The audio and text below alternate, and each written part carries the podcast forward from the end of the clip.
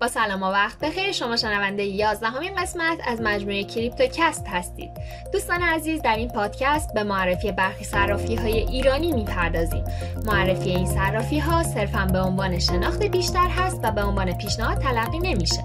در ایران صرافی‌های آنلاین زیادی فعالیت می‌کنند که می‌تونید ارزهای دیجیتال رو در اون خریداری کنید و از طریق واریز ریالی مثل خرید آنلاین حساب خودتون رو برای خرید ارزهای دیجیتال شارژ کنید.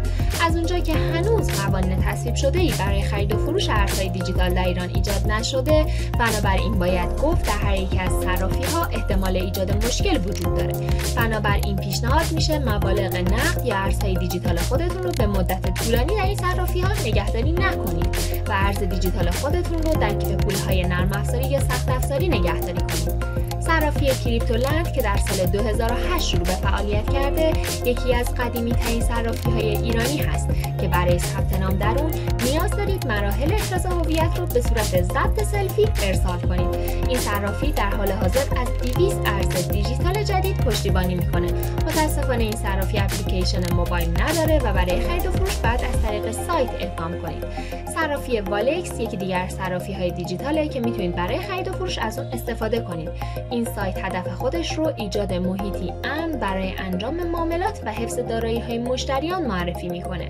والکس که در حال توسعه اپلیکیشن موبایل خودش هست، این امکان رو به شما میده که سفارش خارج از قیمت لحظه‌ای بازار قرار بدید.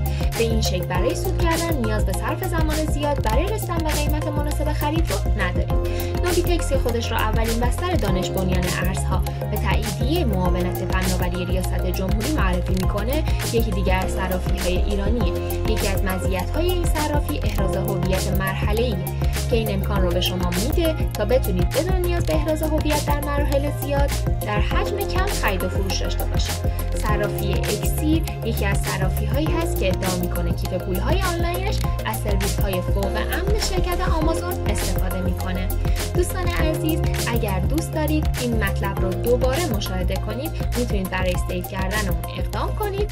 ممنون که همراه ما بودید. تا فردا شب، خدا نگهدار.